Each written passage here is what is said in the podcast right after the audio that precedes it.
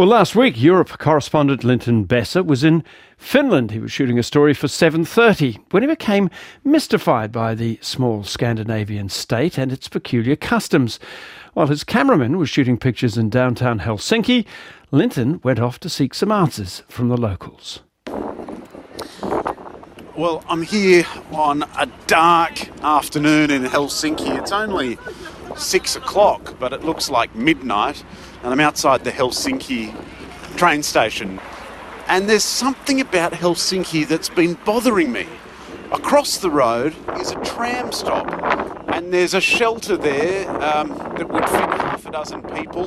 And it's cold, it's almost zero degrees, there's a bit of a biting wind. But although the shelter would fit half a dozen people, they're all spaced out with almost two metres between each other.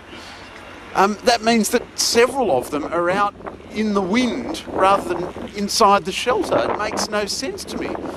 I need to work out what is going on. Looking at people at the bus stop, Yes. and they stand apart from each other a long way. Yes.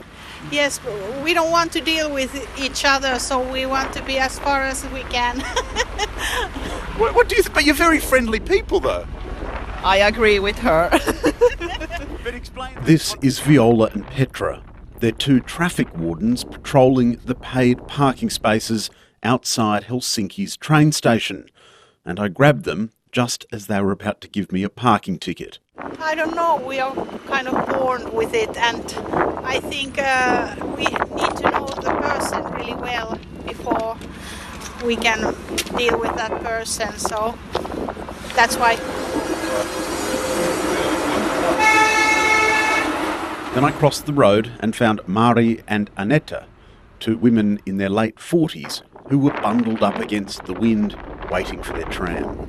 It's a Helsinki space because when you are a little bit up north, everybody wants to get close. I, I was living in Lahti for quite some time, and uh, I was talking to people there, and everybody keeps talking to each other. But when I came here, I started talking to the people, and they would look at me. She's mad. She, and they just ran away from me, and I was like. Eating a takeaway dinner before heading off to a heavy metal concert, I find Tero and Sakari, two friends in their 40s. In Finland, eh, usually when you ask somebody that, how are you, in It's not. It's not like small talk. small talk, yes, it's like you really care and you ask how are you. So You So have to, you know, open up more. yeah, that might be the situation that people are afraid that okay, I don't want to tell it to a stranger how I feel now because I don't even know myself. And maybe it's maybe in the summer when it's warm, we are more open than in the winter when it's colder. You just want to go home. To the fire. Yeah. I'm from Australia. We have so much light, and it gets dark here so early. Tell me about the darkness and the cold. Does that affect the national personality? Yes, of course. If we go to south, then we are different kind. We are very cheerful and and talkative and friendly. yes. And and what about in summer? How how are you different in summer to winter? Much more happy. yes, I spent one week in Spain and I came back, and it's so horrible this winter time. I hate it, and I have to go every year one week somewhere else. Even in November, there was only a few hours of daylight each day. And a few people told me that it's this challenging environment that's built into the nation a unique characteristic. In Finnish, it's called sisu, and apparently there's no equivalent word in English. I think it's um, because in history we had hard times and you had to really make it through those times. You have to have a spunk, you know, you have to really go through difficult times and that's that's about it I think.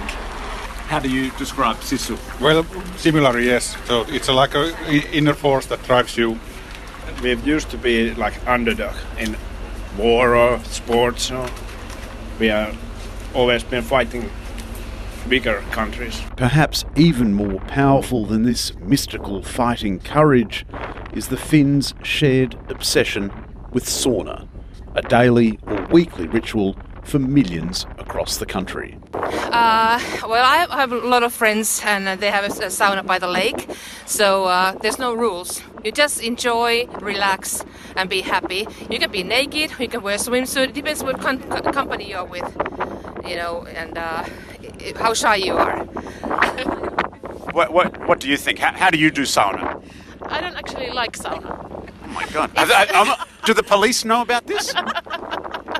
No, they don't. But uh, it's uh, fun sometimes, but it's not that I'm I'm keen on it. I filmed with the border guard, and they have a sauna at the border, and they said to me, "We all go together, and in the sauna."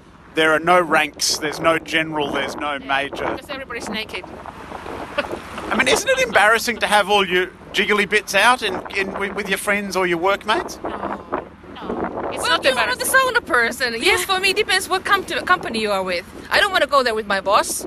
No, absolutely no. But if we But go friends- to sauna, it's it's okay. yeah. With all our weekly parts. No life without sauna. Uh, what, what are the rules? Do you, are you meant to wear underpants or go naked? Are you meant to be with men and women together? How does sauna work? Naked and uh, seka sauna, like men and women all together. It depends. maybe once a week and I have sauna at home and um, yeah, by myself or with friends or family. Naked. Yes, of course. But, question is that? Linton Besser discovering the uh, the weird bits of the wiggly bits of uh, life in Finland.